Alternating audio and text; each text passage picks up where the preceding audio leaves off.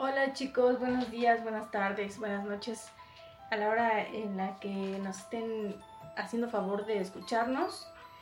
Vamos a hablar el día de hoy de los exámenes de control y confianza que tanto amedrentan a las personas antes de entrar a una institución. Sí, bueno, son una batería de pruebas muy importantes tanto en todas las instituciones de seguridad pública como en algunas corporaciones, en alguna empresa, dependiendo del nivel al que va a ingresar la persona o las funciones que va a desempeñar. Es importantísimo porque es la puerta y de ahí parte un buen desempeño, parte la corrupción, parte un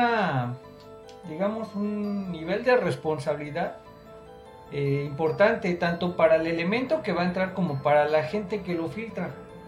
Y en ocasiones esta misma gente que lo filtra no es pues por hablar mal de ellos, ni digo que no estén capacitados, sino que simplemente es un sistema que no está dando ningún resultado. Por ejemplo, ahorita voy a dar la historia, ¿no? Porque tenemos que saber de dónde surgió el control de confianza. El control de confianza... Bueno, pero primero déjame hablar de qué es el examen de control de confianza, ¿no? Ok. Se nos dice que se trata de una serie de pruebas en las que se pretende, como ya nos habías dicho, evaluar la conducta y la actitud del individuo frente a la organización y sus ideales. Acuérdense que toda empresa tiene esta visión y misión, ¿no? Ayuda a tomar decisiones en la selección de personal y a determinar si un individuo permanece en el trabajo o no. Pues cabe destacar que también, como lo hemos mencionado, se aplica en las empresas privadas. Y bueno, ¿qué es lo que tratan de evaluar? A grosso modo, ahorita nos vas a profundizar un poco más, pero es la protección de los secretos profesionales, prevención de delitos e infracciones contra los reglamentos, disminución de la rotación de personal, porque pues eso... El estar rotando personal va a generar costos de liquidaciones, obviamente para la empresa, y pues no conviene, ¿no? Evitar fugas de recursos, detectar precedentes delictivos y proteger a los mejores elementos de una empresa. Y por último, bueno, la optimización de los procesos de contratación, ¿no? Sí, mira, este modelo o esta forma de evaluar estos filtros comenzaron junto o de la mano del nuevo sistema penal, que ya no es nuevo, ¿no? O sea, estamos hablando del 2008, cuando inició el nuevo sistema penal. El 21 de agosto del 2008 se firmó el Acuerdo Nacional para la Seguridad y Justicia y Legalidad. El gobierno federal, encabezado en ese momento por Felipe Calderón, se comprometió a crear un modelo nacional de evaluación y control de confianza. Por su parte, en este caso, los gobiernos estatales se comprometieron a crear y fortalecer el centro de confianza en su entidad. También asumieron la tarea de evaluar en un plazo en aquel entonces de 6 meses a los mandos policiales y al personal de las unidades antisecuestro. Los municipios del país adquirieron la obligación de sujetarse a la evaluación permanente y a los controles de confianza. Esto era para todo el personal de la Policía Municipal y de centros de readaptación social bajo su competencia. Como tú lo mencionas, el control de confianza versa sobre 5 exámenes, ¿no? El entorno social y situación patrimonial se verifica la congruencia de la información que tú proporcionas al momento de que envías tu solicitud y la documentación que debe de checar con lo que estás diciendo, ¿no? Esto, en el plano de entorno social, para analizar el entorno en el cual el aspirante o el servidor público que ya está en las instituciones se desarrolla. Y si esta situación se apela a los principios que rigen la institución. Eso en cuanto al entorno social. En cuanto al entorno psicológico, busca conocer e identificar las carencias de personalidad, las características, las carencias. Bueno, ¿no? También, ¿no? En una de esas. Ahorita vamos a explicar por qué O sea, estoy dando un preámbulo porque vamos a tratar de manera puntual algunos casos y algunas situaciones del por qué esto se debería de llevar a cabo y finalmente los resultados son totalmente opuestos. Por decirlo, en el psicológico busca conocer e identificar las características de personalidad, inteligencia y habilidades generales del personal evaluado. O sea, en base a un perfil, ¿no? No todos tienen que tener un coeficiente súper altísimo para ser personal operativo. Dependiendo para a qué área vaya el personal, tanto en instituciones públicas como privadas, es como se le van a hacer una serie de test. O sea, no todos son iguales y no todos son para cualquier persona. Por ejemplo, el polígrafo. Este, a través de las reacciones psicofisiológicas, se detecta si el evaluado se conduce con veracidad en la información que proporcionó previo el examen de entorno social y el psicológico. Y finalmente, pues también tiene que checar con estos, ¿no? Y con toda la batería que se tiene que aplicar, como es el médico también, que se aplica para conocer el estado de salud general, detectar alguna enfermedad o padecimiento, ya que pues al no detectarlo adecuadamente puede haber una deficiencia en la persona, ¿no? Que no cumpla sus funciones, que se vaya a retirar antes de lo previsto, en fin, ¿no? Una serie de situaciones legales que esto puede llevar si no se filtra bien. Evaluación de competencias. Aquí es donde hablamos de el perfil que se necesita, ¿no? O sea, ¿dónde qué pruebas te voy a aplicar para determinado puesto? Tanto medios mandos, altos, personal operativo, etcétera, ¿no? Determina si los servidores públicos, en este caso ya los que están laborando, cuentan con los conocimientos, habilidades, destrezas y aptitudes necesarias para realizar una función en específico. Y para el personal que ya está en funciones, está la evaluación de desempeño, que analiza la actitud, el comportamiento en el ejercicio de las funciones realizadas por los servidores públicos e identificar factores que inciden en su desarrollo profesional. Inicialmente, pues esto era se creó el control de confianza, se creó no nada más como un filtro para desechar a los malos elementos, sino técnicamente podría ser para fortalecer al nivel profesional, o sea, detectar las habilidades especiales o específicas de cada quien y ponerlo a la mejor en un lugar donde se pudiera desempeñar mejor. Y bueno, todo esto lleva, para los que ya están adentro, una certificación que normalmente tiene una vigencia de 3 años y se expide al concluir los procesos de evaluación, de control y confianza para el personal activo. Esto pues les da... Es el CUP, ¿no? Ajá, de alguna manera, entre comillas, se les da una digamos, un plus, ¿no? De que la persona está certificada, de que la persona pasó sus controles, y en lo siguiente veremos cómo nada de esto se cumple. O sea, está muy padre, se firmó un acuerdo, se estuvieron haciendo sesiones ordinarias y hasta la fecha no ha habido gran avance. Por ejemplo, el 20 de diciembre del 2013 tuvo una sesión de Consejo Nacional de Seguridad Pública. Desde el 2010 se vienen haciendo esos consejos. Por ejemplo, en ella se aprobó un esquema focalizado. Cabe advertir que en esta misma sesión se aprobó la renovación de todas las comisiones permanentes, las que ya había desde el 2010, incluyendo la que trató el tema de certificación y acreditación, que desde entonces tenía como titular al gobernador de Coahuila, Rubén Moreira. O sea, vamos a identificar desde dónde estamos mal. A ver, y entonces surge la pregunta, el que cuenten con este certificado único, por ejemplo, los policías, ¿hace que un elemento policial sea más efectivo o que desempeñe mejor sus funciones? Que tienen que ver también con, no nada más el desempeño policial, sino en general, el desempeño de una persona que se somete a estas evaluaciones, ¿hace que sea mejor o te da una garantía de que va a hacer mejor su trabajo?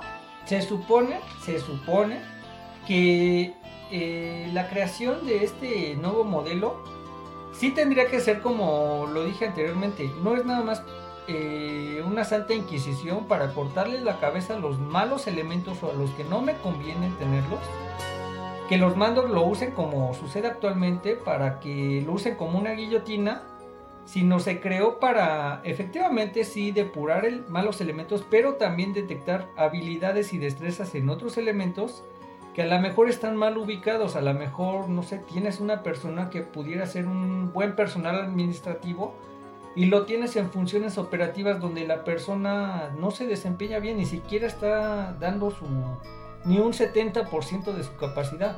Entonces se supone que en base a estos controles donde se pasan periódicamente, tú deberías, o el control de confianza, la gente de control de confianza debería de checar estos perfiles y dar recomendaciones para este personal, para que todos estén donde se supone que deben de estar y donde mejor se van a desempeñar.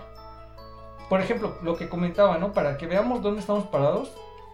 En algún momento estuvo al frente de ese tipo de sesiones del Consejo Nacional de Seguridad Pública Rubén Moreira, a quien el cártel de los Zetas le mató un familiar cercano y grupo con el que fue relacionado su familia. El cuate salió en las noticias diciendo que no era cierto y que no sé qué, le detectaron una serie de cuentas.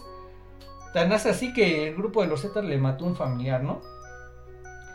Nos encontramos en el entendido de que desde el 2008, de la mano del nuevo sistema penal durante el mandato de Felipe Calderón, con todo lo que eso conlleva, y su comitiva integrada por García Luna, Cárdenas Palomino, Ramón Pequeño García, entre otros, se comenzó a gestionar el esquema sobre el tema de control de confianza, certificación y profesionalización de los cuerpos de seguridad, principalmente en aquel entonces de la Policía Federal.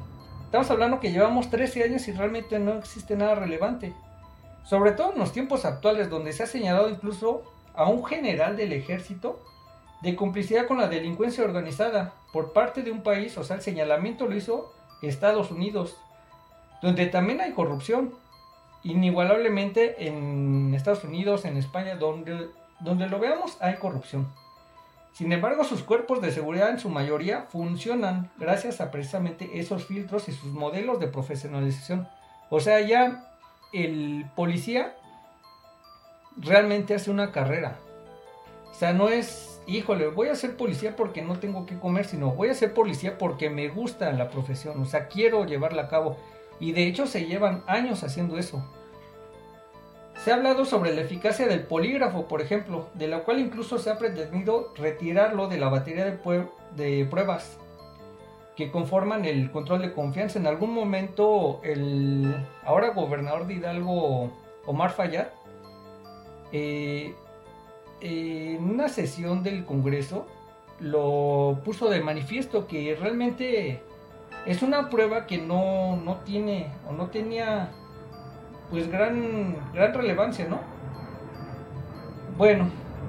Inclusive se decía que, bueno, en su inicio, la práctica de los exámenes de control de confianza pues acarreó algunos problemas que precisamente impactaron en las instituciones de seguridad pública. Por mencionar algunos, el plazo establecido para evaluar a las personas, el costo, que es cerca de 6,000 pesos por evaluación, y bueno, algunas opacidades dentro de los procesos que pues implican reiteradas violaciones a los derechos humanos por parte de quienes aplican la evaluación. Sí, o sea, es carísimo. O sea, la gente cree que los policías o los aspirantes van y las pruebas son baratas, ¿no? Pero realmente salen bastante caras, y dependiendo, por decirlo, PGR te envía, o te enviaba hasta hace unos años, te enviaba a una clínica especial para que te realizaran toxicológico, médico, no me acuerdo qué otra prueba, pero realmente eran digamos, pruebas de sangre, donde si tú te las realizas realmente te cuestan bastante caras, como 6,000 pesos, esas pruebas nada más. aparte el polígrafo, aparte el psicológico, o sea, son pruebas que van de los 6,000 a 12,000 pesos por persona, o sea, son carísimas. Por ejemplo, la primera sala de la Suprema Corte de Justicia de la Nación realizó un criterio que fue plasmado en la jurisprudencia número 106 diagonal 2010 respecto a la fiabilidad de la prueba del polígrafo, donde llegó a la conclusión de que dicha prueba realmente no es certera, por lo menos no en un alto grado o porcentaje de probabilidad de acierto, con lo cual se incumplen los elementos que todo conocimiento científico debe contener a fin de ser considerado como elemento de prueba. Pero esto no termina aquí, ¿no?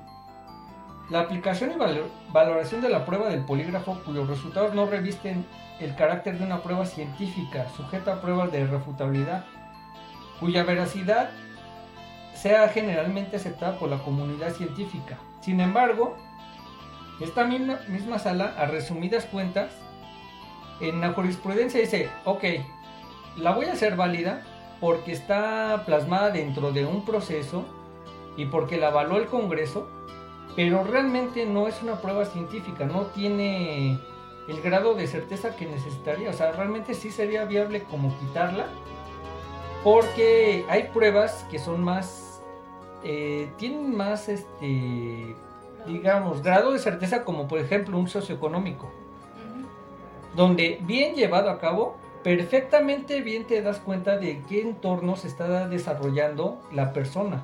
Ah, que ese es otro punto. Muchas veces devaluamos el trabajo del trabajador social, valga la redundancia, porque tenemos la idea de verlo únicamente realizando preguntas, ¿no? En una institución, en un hospital y demás. Pero el trabajo que desempeña este profesional es de gran importancia, o sea, no es únicamente lo que vemos, sino es toda una licenciatura y detrás de ello hay una preparación. Se ven muchísimos aspectos, más de los que podemos percibir. Mira, en el trabajo social. Yo, de manera personal, y digamos en cuanto a una vivencia, yo he aplicado controles de confianza, o sea, se me han aplicado controles de confianza. Uh-huh. Y es increíble que, por ejemplo, en uno de los congresos lo que se llevó a cabo, lo que se consensó fue de que los elementos tanto de nuevo ingreso como los elementos que ya estaban en activo, que no hayan pasado, por ejemplo, son cinco filtros de los que ya hablamos. Se acordó que el elemento que no pasara uno de esos filtros, hasta donde se quedaba de ahí para atrás, o sea, ya no le iban a dejar continuar.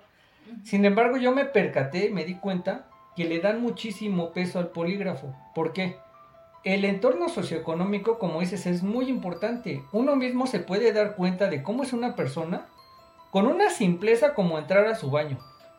Exacto. Así, como entrar a su baño. O sea, hay gente que te das cuenta que limpió su casa porque tú ibas a ir. Ajá. Pero tú ves las cosas y dices, esto no es normal. O sea, no se está llevando, esta persona no actúa así. Hay un desorden cotidiano y hay un desorden ya crónico. Exactamente. Y te das cuenta, o sea, lo observas, ¿no? Uh-huh. Sin embargo, se le resta peso. ¿Dónde me di cuenta de esta situación? Cuando, por ejemplo, el socioeconómico, tú das ¿cómo se llama? Los datos de personas cercanas, de amigos, de familiares, de vecinos. Y te das cuenta que nunca le hablaron a nadie. Y no solamente en mi caso, sino yo estuve en contacto con más gente que ha pasado controles de confianza y me dicen lo mismo, me dicen, es que nada más se enfocaron en cuántos enchufes tengo en mi casa, cuántas televisiones tengo en mi casa, cuántas puertas hay, cuántos focos. Oye, ¿y en algún momento fueron a tu casa? Nunca fueron a mi casa. O sea, nunca se presentaron, nunca vieron cómo realmente vivo, en qué entorno vivo. Nunca le hablaron a mis familiares, nunca le hablaron a mis vecinos. O sea, te das cuenta y dices, entonces no se aplicó bien. Fue únicamente de un papel, llenado de un papel y se acabó. Y yo no sabía esto hasta que lo estudié. Y me di cuenta que, como te comento, en los filtros, yo pasé todos los filtros. Pero hubieron algunos que no se llevaron a cabo. ¿Y esto en qué repercute? De que la naturaleza de esto repercute en la seguridad, a manera de que un elemento sin filtrar adecuadamente pasa inadvertido en las instituciones y regularmente las usa para sus propios fines, comúnmente ilícitos, comprometiendo a la misma institución y su confiabilidad en general. O sea, la gente tiene una mala imagen de las instituciones por un elemento o varios elementos que no fueron filtrados. Porque ya una vez adentro que lograste entrar, a lo mejor eran un montón y se hizo un reclutamiento masivo, como sucedió en algún momento en la Federal, en tiempos de Calderón. Pero ya una vez adentro, sí tienen su responsabilidad de ver qué sucedió con estos elementos, o sea, cómo se están desempeñando, qué están haciendo. Y se dieron cualquier cantidad de situaciones importantes. Ha habido elementos, por ejemplo, expulsados. Sí, lo que leíamos, ¿no? Una pérdida de dinero que se va a reflejar finalmente en la institución, todo por no estar aplicando bien el filtro. O sea, pérdida de dinero, fuga de información y algunas otras. Mira, ha habido elementos expulsados. Elementos que no se les ha dado un seguimiento posterior, cuyas circunstancias han generado delitos violentos, homicidios, robos, suicidios, etc., ocasionados por una mala canalización de la persona una vez que ya no es viable para la institución. O sea, el control de confianza se limita a decir, ¿sabes qué? Tú ya no eres viable, vámonos. Agarra tus cositas y te vas a la vida civil. Oye, pero llevo tantos años, ¿quién me va a dar trabajo? Pues es tu problema, aquí ya no sirves, vámonos para afuera y a ver qué haces allá. ¿Y qué hace el elemento cuando tiene un conocimiento ya de armas, de logística, cuando sabe cómo funcionan las instituciones? A este elemento se le desecha como una lata de refresco, sin tomar en cuenta que el impacto que tendrá esa expulsión en su entorno familiar y social. No, y el resentimiento que va a crear en él. Sobre todo cuando estos mismos controles se entiende que fue detectado un riesgo latente en el individuo. Es como enviar a un psicópata armado a la vida civil, con todo lo que eso conlleva, lo cual debería generar una responsabilidad legal para quien detectó el riesgo y no emitió una recomendación para su reincorporación a la vida civil. O sea, yo soy psicólogo, yo soy el poligrafista y ya detecté que tú estás muy mal. Híjole, es que este cuate tiene unas conductas, no, ya. Mis exámenes me arrojaron que este sujeto ya no es viable para la institución. ¿Qué vamos a hacer? No, pues ya emito la recomendación y vámonos. Ok, ¿y qué va a pasar con ese elemento después? ¿A dónde lo enviaste? ¿Qué pasó con él? Ya nadie sabe. O sea, simplemente te deshiciste de él, lo enviaste a la vida civil, así de sociedad, a ver qué haces con este cuate, porque a mí ya no me sirve. Oye, pero me lo enviaste a mí, pero ya sabe de armas, ya sabe de logística, sabe qué grupos armados funcionan en qué lugares. ¿Y qué crees que va a hacer la delincuencia organizada? Captarlo, ¿por qué? Porque es un elemento que ya me lo capacitaron, ya está adecuado, y hay muchos que ya mataron gente, ya saben cómo reaccionar o cómo reacciona su cuerpo ante una situación de estrés. Así es. ¿Y qué hago? Ah, lo detecto, ya votaron a tantos, vénganse para acá. No les voy a dar seguro social, pero les voy a pagar muy bien. Exacto. Y ese es un problema muy grave. No, y aúnale a eso el resentimiento que tiene el elemento por lo mal que lo trató la institución. Hay un resentimiento, efectivamente, que no nos ayuda a nadie. No. Y como lo comento, para el control de confianza, para la gente que lo está aplicando, realmente debe haber una repercusión legal, y lo vamos a ver ahorita en unos casos que vamos a mencionar, donde realmente, si tú detectaste que un sujeto tenía serios problemas, debiste haber hecho una recomendación. Oye, no lo puedes dejar ir a la vida civil así, porque ese sujeto es una bomba de tiempo, va a explotar. Así Pero es. ¿Qué pasa? Yo me lavo las manos, me lo quito de encima y se acabó. Mira, otro dato que tenemos de que no está funcionando los controles de confianza son los altos mandos, que curiosamente tanto de PGR, Sedena, policía, la ex Policía Federal, ya no hablamos de la estatal y municipales, se han dado casos así evidentes donde los mandos no han sido filtrados. Por ejemplo, te voy a dar un ejemplo. Tomás Herón estudió Administración Industrial en el Instituto Politécnico Nacional, en el IPN. Pero aquí no checan las cosas. Realizó un posgrado en Ciencias Penales. Si tú vas con una carrera y pides un posgrado en otra carrera, no te lo dan. O sea, no te dejan cursarlo porque no hay afinidad. Se supone que tú ya tienes un conocimiento previo sobre eso y sobre eso te vas a ir. Es como si yo con una maestría en Derecho Procesal Penal quiero hacer un doctorado en tecnología. ¿Qué carajos tiene que ver una cosa con la otra? O sea, tiene que ver muy remotamente. Mejor, pero no, pero no es, o sea, los conocimientos. Debes tener un conocimiento previo. Los conocimientos, y de ahí te das cuenta que uno, este señor no fue filtrado para nada. Ahí hay una incongruencia, lo cual me hace pensar incluso que pues, ese posgrado en Ciencias Penales realmente quién sabe cómo se llevó a cabo. Y este señor, recordemos que durante el sexenio de Felipe Calderón, estuvo a cargo de la Policía Federal Preventiva en la Secretaría de Seguridad Pública, donde ingresó en el 2007. Ahí conoció a Genaro García Luna, que ya todos conocen, y no tenía experiencia previa, no tenía experiencia previa en el servicio público ni en las labores de seguridad pública antes de ingresar. O sea, pues el cuate entró por recomendación. En el Estado de México fue funcionario de la Procuraduría de Justicia del Estado de México, colaborando con Alfredo Castillo Cervantes, un sujeto que no tiene, o sea, no hizo nada. Lo ponían en un lugar, no hacía nada. Lo ponían en otro, o sea, ya no sabían qué hacer con este sujeto. Entró a la Coordinación de Investigación y Análisis de la PGJ del Estado de México en ese entonces, cuando Alfredo Castillo reemplazó a Alberto Vaz Vaz, quien había sido sustituido por el caso de la muerte de Paulette. O sea, ¿te imaginas cómo entra un control de confianza con estos sujetos? ¿Para qué sirve un control de confianza? Precisamente para no poner ese tipo de sujetos al mando. Tenemos, por ejemplo, el ya mencionado García Luna, que es ingeniero mecánico.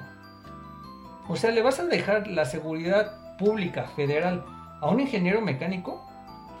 ¿Qué carajos conoce una persona de seguridad pública? Hay gente que se la pasa estudiando, o sea, desde la prepa incluso te filtran a, no sé, ciencias sociales, ¿no? Uh-huh. Y ya de ahí te vas a lo mejor a la universidad y llevas un tronco común en dirección a tal área. Pero un ingeniero, yo no digo que el cuate sea mal ingeniero mecánico, pero nadie lo sabía que era ingeniero mecánico. ¿Por qué? Porque no, estaba en un lugar donde no tenía nada que ver. Y su perfil no checa. ¿Y qué pasó? ¿Cuál es el resultado? Que este cuate estuvo en el CISEN, estuvo en la PGR cuando se armó la AFI, que tuvo una serie de broncas, entre ellas la del caso Vallarta y Flores Cassés, donde todo fue truqueado y donde Carlos Loret de Mola también estuvo inmiscuido por armar todo un caso. Y fue tan evidente que al cuate se ve en la televisión como es torturado. Mm. Tenemos otro que, por ejemplo, no muchos lo conocen, es Manuel Mondragón y Kalb. Tiene un título de médico cirujano, otorgado por la UNAM. Y quiero que me digas tú si te acuerdas qué hizo por la Policía Federal cuando estuvo al frente. Pues no, nada. Nadie lo recuerda, o sea, no hicieron nada. Pues si te vas atrás está el negro Durazo, que recibió el honoris causa. Ay, no, pero ahí ya no había. Es que esa es la situación. Se supone que para evitar todo este tipo de cosas se creó el control de confianza. Y luego se tomó como bandera de legalidad en el gobierno de Felipe Calderón. O sea, y ahorita se han destapado una serie de cloacas que dices, la idea es buena, el sistema es bueno, el sistema te apuesto que funciona. ¿Cuál es el problema? El problema es la gente. No. Incluso está bien. ¿Cuál es el problema? La gente que lo lleva a cabo. O sea, te estás hablando de que actualmente en el ejército también hay filtros. Y ya que Estados Unidos te señale un general por vínculos con el narcotráfico, o sea, ya es así de, estamos muy, muy, muy mal. Y esta es la puerta de entrada. No pasó, no se encontró ni cómo. Ah, precisamente, mira. Otro es García Harfush, cuyo... Su papá pues estuvo en si mal no recuerdo, creo que fue la Dirección Federal de Seguridad, lo que antes Lo pero que hoy es la fiscalía. Está apadrinado por García Luna, aunque decía que no lo conocía, pero sí, pues, tienen vínculos. Ya iba. Su mamá. La periodista Anabel Ochoa ha sacado. Anabel Hernández ha sacado sus vínculos, sus todo vínculos, lo ha dicho. Y ha sacado sus controles de confianza donde dice que Harfush no es apto para la Policía Federal en ese entonces. Pero entonces estamos hablando de que un control de confianza en México es aplicado para quien tengo que aplicarlo, tengo que justificar su funcionamiento, pero realmente a los altos mandos... Es como requisito, pero a ellos no se les aplica como... Pero ¿qué pasa? Es como en la biología. Si la cabeza de un animal está mal y la cabeza muere, ¿qué va a pasar con el cuerpo?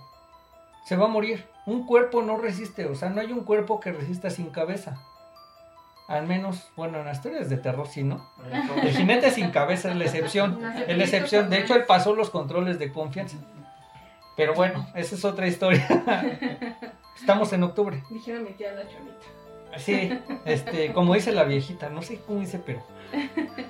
Bueno, entonces estamos hablando de que si las cabezas... La gente que dirige estas instituciones está mal y no fue filtrada, ¿qué te puedes esperar de los elementos? Si ellos simplemente, como lo vimos, hay perfiles que ni siquiera cumplen los conocimientos, o sea, dices, no tienes, eres ingeniero mecánico, ¿qué demonios sabes de seguridad pública? O sea, no tienes el conocimiento previo, no viene arraigado en ti, en tu formación académica de años, sino que alguien te puso y como es muy fácil nada más estar mandando gente sin saber qué estás haciendo en realidad, como no se aplicó un control de confianza, pues mira, ¿qué quiere decir? Que entonces el control de confianza es de mandos medios para abajo, y los mandos medios también tienen su bronquita, porque hay por ahí algunos que pues están acusando a las compañeras, que siguen coludidos con el narcotráfico. Ah, pues apenas acaba de salir uno de la Guardia Nacional que estaba hostigando compañeras. Uh-huh. Mira, nada más para que te des una idea y la gente se pregunte en dónde estamos, ¿no? García Luna fue... En el 96 se convirtió en el primer jefe del grupo de secuestros de la Unidad Especializada en Delincuencia Organizada de la CIEDO en ese entonces, CIEDO ahorita. Uh-huh. O sea, la gente dice, es que ¿por qué no funciona? Pues no funciona por eso. Porque desde la puerta dejan entrar a algunos que no deberían entrar. A los demás les aplican un filtro exhaustivo, el cual tanto asuntos internos como el control de confianza vienen a ser la Inquisición. Tú pregúntale un elemento de seguridad, ¿qué piensa de los controles de confianza? Y dice que no quiere saber nada. ¿Por qué? Porque simple y sencillamente, haga bien o haga mal las cosas, ellos lo van a juzgar. Y en determinado momento, si él no es de su agrado de tal jefe, lo van a usar para tumbarlo con esos mismos filtros. Por eso es que no funcionan. Mira, voy a mencionar algunos casos. En el 30 de julio del 21 de este año, agentes de la Fiscalía de General de Justicia detuvieron a José Isidro N. por, no puedo decir su nombre por la cuestión de proceso, ¿no? Era llamado el comandante o el jefe, un ex policía federal identificado como presunto integrante del grupo delictivo La Ronda 88, quien informaba sobre operativos y hacía enlaces de protección para integrantes de la organización. O sea, este cuate pues ya le andaba pegando. Él trabajaba con uno que acaban de detener que se llama, le dicen el Fabián, detenido en abril de este año en Acapulco, Guerrero. Entonces te das cuenta del tipo de lacra. Si este cuate no era un alto mando, o sea, no era una persona muy importante, sino estás hablando de mandos medios para abajo, que curiosamente no fueron filtrados porque este delito no lo venía cometiendo actualmente. Si estaba desde la Policía Federal ya lo venía haciendo. Hay otro caso muy muy importante que le llamaron el caníbal de Tecama. Te voy a mencionar porque esto es muy importante para el control de confianza. Este cuate se llama José Jesús López Bautista, de 34 años. Él era policía federal. En Año Nuevo, en el 2018, regresó a su casa luego de un retiro espiritual, supuestamente fue en el estado de Tlaxcala. Y bajo el efecto de drogas, no se especifica cuáles, asfixió, apuñaló y descuartizó a su esposa y a sus dos hijas de 5 y 2 años en la casa ubicada en Tecama. Imagínate nada más, este cuate tenía un año que lo habían dado de baja. Y lo dieron de baja porque Control de Confianza detectó que este sujeto ya andaba mal. Quiero que te des cuenta o que nos demos cuenta de cuál es la relevancia del Control de Confianza. Así yo ya detecté a un sujeto, ¿no? Que no se le da un seguimiento, lo mandas así a la sociedad. Yo no sé, ese es el problema. Yo no sé, estos sujetos de Control de Confianza que lo filtraron, ¿cómo pueden dormir tranquilos? Sabiendo que lo filtraron y algo debieron haber detectado, estoy seguro, por eso lo dieron de baja. Y enviaste a un sujeto a su casa con una serie de problemas psicológicos, con una serie de estrés, porque estaban sometidos a estrés. Las instituciones de seguridad pública así son. En cualquier momento las cosas se pueden descontrolar y tienes que hacerles frente. Y como no tienen atención psicológica adecuada, una asepsia mental, que podría ser cada 6 meses, como no la tienen, a este cuate simplemente lo detectaron mal, como sucede en muchos casos, lo enviaron a la vida civil. Obviamente no supo hacerse cargo de lo que estaba sintiendo, de sus emociones, de muchas cosas, se mete a drogas. ¿Y qué pasa? Que un día, un 1 de enero del 2018, llega a su casa y mata a su esposa y a sus 2 hijas, pero no las mata de un tiro, no las mata, las descuartiza y las quiere calcinar. Les echa cal y les echó cloro y la gente denunció cuando el olor ya era demasiado fuerte. Fue como se dieron cuenta. ¿Tú crees que este sujeto se volvió loco en ese año? No. ¿Se descontroló en ese año? Ya traía un antecedente, un factor predisponente, preparante, que finalmente fue el desencadenante. Imagínate qué tan importante fue el Control de Confianza para esta situación. Y así te puedo mencionar, y la gente puede buscar, tanto policías en activo como inactivos, cómo se empiezan a vincular con ciertas conductas antisociales. Por ejemplo, esta situación se dio, déjame te digo, el 20 de mayo de este año también, curiosamente, en la Ciudad de México. Un total de 14 policías, entre ellos algunos mandos, fueron detenidos por su posible participación en delitos de extorsión y robo. Según indicó la Secretaría de Seguridad Ciudadana, que, bueno, estaba hasta a cargo de Harfush, ¿no? O sea, en uno de los casos ocurrió en febrero, participaron 2 agentes. Los policías, además de extorsionar a una familia, les robaron y amedrentaron. Otro evento data de diciembre del año pasado, del 11 de febrero del 2020. O sea, era una banda, tanto de mandos como de personal operativo, que ya venía operando, extorsionando a la gente, robándolos, y estaban en activo. ¿Dónde está Control de Confianza? ¿Cómo no detectaste a esa gente? Te estoy diciendo de un pequeño porcentaje. Otro es, por ejemplo, detienen a 9 policías por secuestro. El primer caso fue el 9 de diciembre en la alcaldía Gustavo Madero. Un comerciante no pudo acreditar la procedencia de sus artículos de venta, o sea, han de haber sido para un tianguis, y fue interceptado por personal de la dependencia, quien lo ingresaron a un vehículo tipo patrulla para solicitarle una cantidad monetaria a cambio de ser liberado. O sea, te detengo en lugar de hacer el procedimiento como debe ser, mejor te saco dinero, y como no te puedes sacar dinero, empiezo a extorsionar a tu familia. Uh-huh. Esto ya son conductas antisociales, y ¿dónde está el Control de Confianza? Y así podemos seguir. O sea, hay una serie, estos son casos leves, a excepción del de Tecama. Pero si te pones o la gente se pone a buscar, va a encontrar una serie de cosas donde dices, han habido congresos desde el 2008, 2010. ¿Y dónde está todo ese resultado?